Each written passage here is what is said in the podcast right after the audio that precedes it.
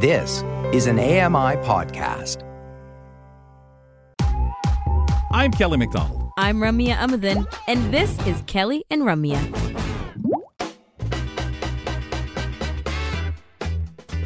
A little hard to get Grant and Beth into the studio regularly. Even harder to get uh, Kelly into the studio regularly.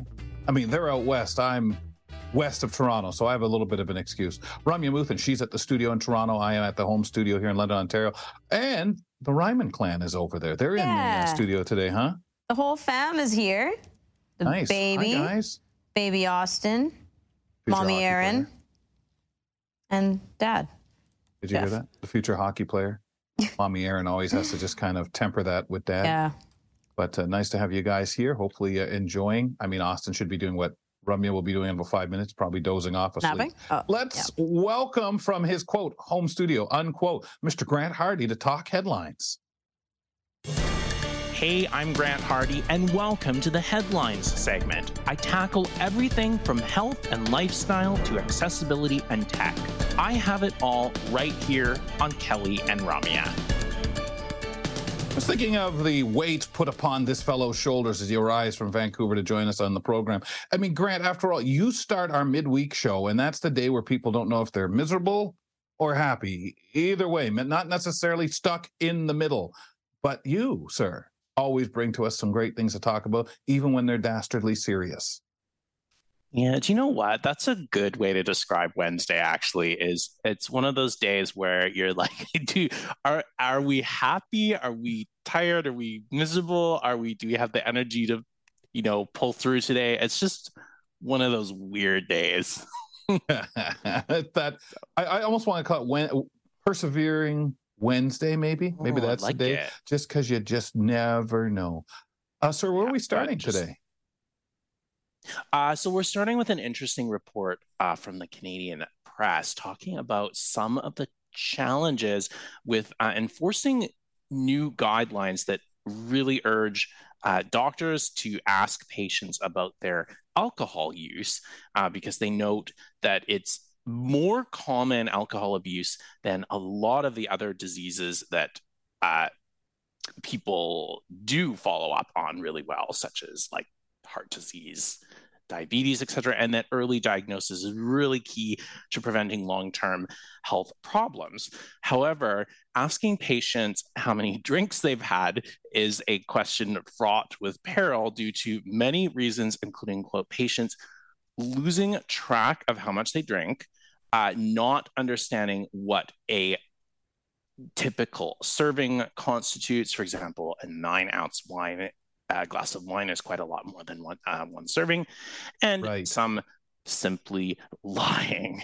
Um, but they do also point out that another interesting concern is just patients not wanting to be viewed as sort of an alcoholic or an alcohol abuser uh, because the question and the way that we look at it is sort of very binary. So they Mhm. urge doctors to ask a little bit more open ended questions, such as how does alcohol fit into your life?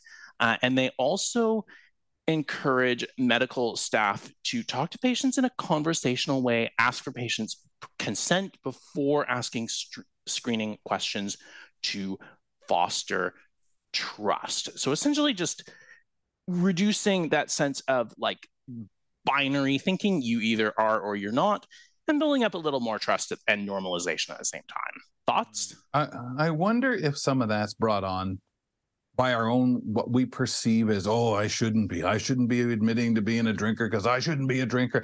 I know when I was in the uh, uh, having health issues and in the hospital at the end of 2019, they said to me, "Are you a casual drinker?" And I said, "Well, what's that mean?" Oh, Mm. 15 Yeah, drinks, drinks really. a week. And I said, uh, I said, 15 drinks a week. I said, I don't have that in like half a year. So I, I gathered I didn't fall into the category, but it sort of shocked me. But what I'm now, as I'm listening to you, Grant, stopping and thinking, what was my first reaction? Yeah, 15 a week. I don't have 15 a year. Well, bully for you, Kelly. Like it, it's it is totally more so concerning, in my opinion, as you say here, uh, my understanding, the lifestyle. Like, Yep. what does it do to your life? What does it mean? How sworn to you are those 15 drinks. You may enjoy having them. You may, you know, utilize them or have a, a particular, I don't want to say need, want, whatever, but we, we all, I think, know what, but not everybody's just, yeah, I'm just going to have it or I'm just running around. What, whatever the reason is, doesn't necessarily put a person, why should someone be made to feel bad? I guess is what I'm, I'm trying Yeah. to say. There may be a problem, maybe something they have to address, but let's talk about how come, why, what, what, what's it used for? And I think that's a far better conversation.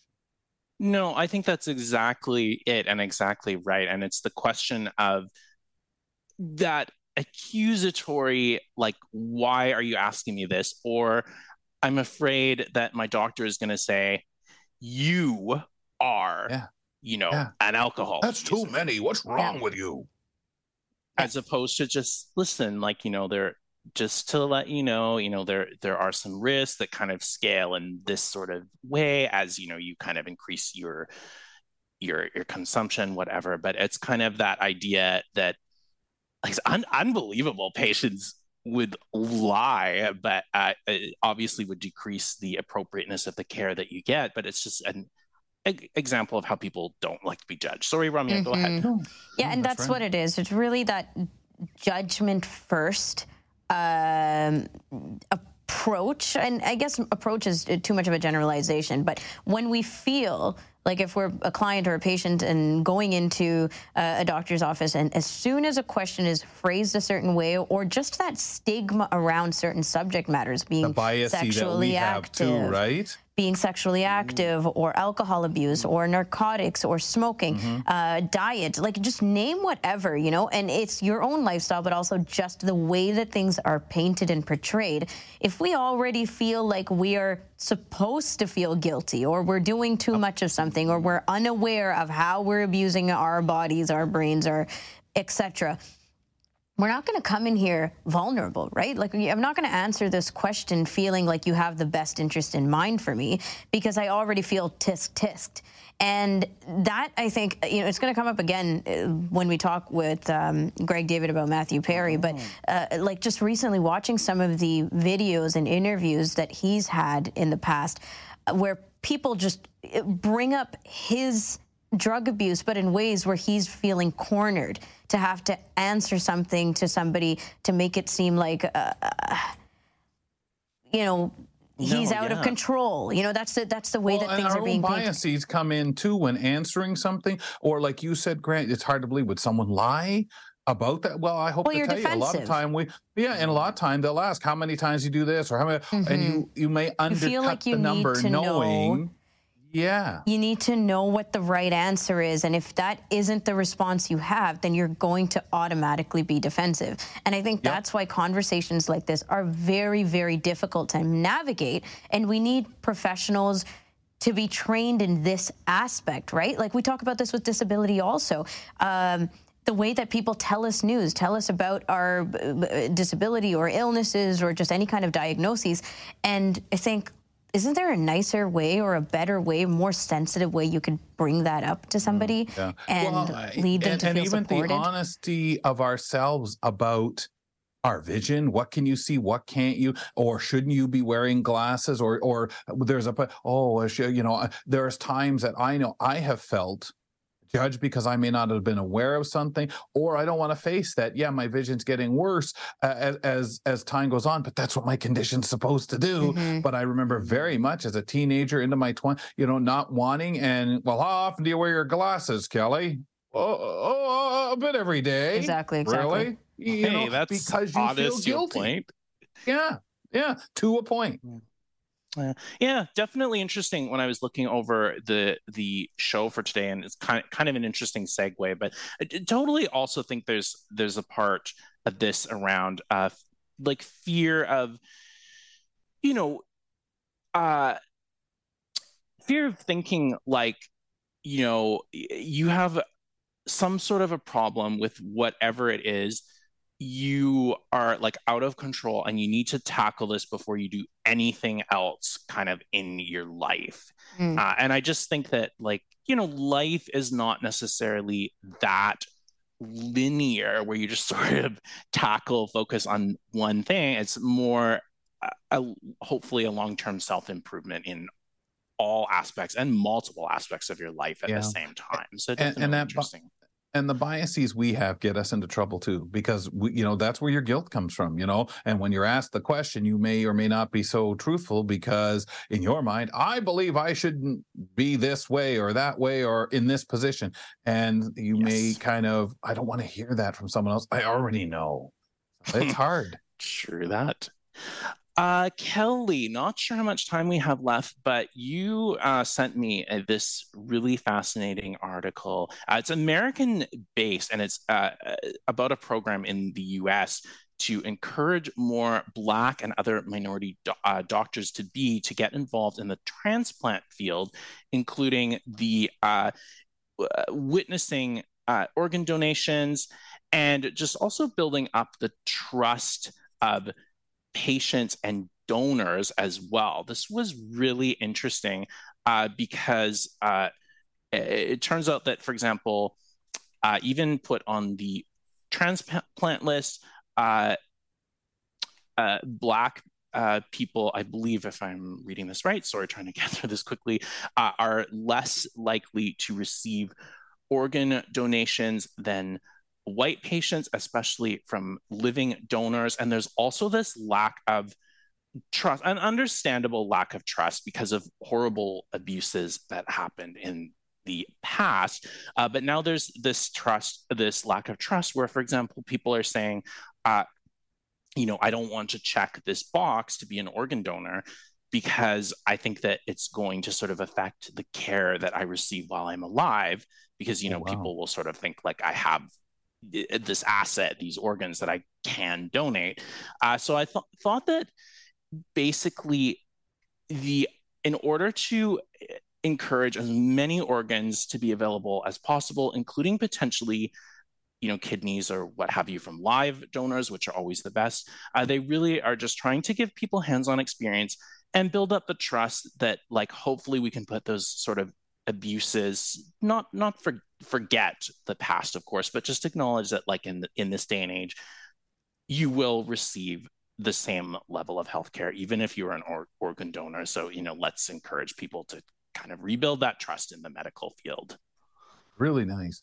Yeah really nice and really important because it's so amazing what those organs can do how many people can be helped if you're a donator if you're receiving something. And I, I think it's also nice, Grant, in there too, the idea of a persons with that are minorities being in the health field and that trust that people here may have to have. We always get absolutely so bothered over people coming from other countries and ending up uh, doctors, surgeons, ending up driving taxis. Not, to take from the taxi profession, folks, but these are people who spent many years where they come from in school, just like you know, our doctors and and and that here.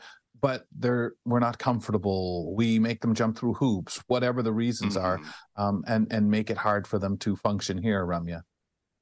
Yeah, it. I think that there's lots to still be dis- not discussed necessarily, but discovered around our own interests and uh, knowledge and patience, and just how normalized these conversations are about organ donating. I think the access, at least in Ontario, it has gone much better with it. You know, just being click a checkbox kind of thing, right? But uh, it's not. That doesn't mean that it's the conversations we're having in our homes. Yeah, it's Yeah. it's so fascinating. I always used to like, why doesn't everyone just check that that Right. box? Why can't it be opt out? I I kind of understand now because of the things that have happened in the past. But hopefully we can just Oh, put yeah. that as you know rebuild that trust. Like like I said, don't want to say put it aside, but hopefully regain that trust in the the medical profession. Well, and, and you know the one thing that you say that's hard to believe you'd actually think that someone would look and say, "Hey, man, if this fella slips away, we can use his kidney," you know, uh, or is on the way. But there are a lot of people that built up those kinds of concerns when we heard about choices being made during the pandemic, and you know, with the with the hospitals being flooded and everything like that. What order were you going to put people's care in? Grant, thanks a lot, buddy. Thanks, guys. Grant Hardy joins us on Mondays and Wednesdays to skip through headlines with us on the program. Up next, with the sad passing of uh, actor Matthew Perry, uh, we're going to hear about Greg David's thoughts and get into a conversation with him about the show Matthew is most known for, Friends. Stick around and learn something new. Kelly and Ramya return with more in a moment. Join me every couple weeks for the Outdoors with Lawrence Gunther podcast, where we learn about outdoor tech and tips. Plus, we look at news affecting the environment. AMI's Outdoors with Lawrence Gunther is available from your favorite podcast provider.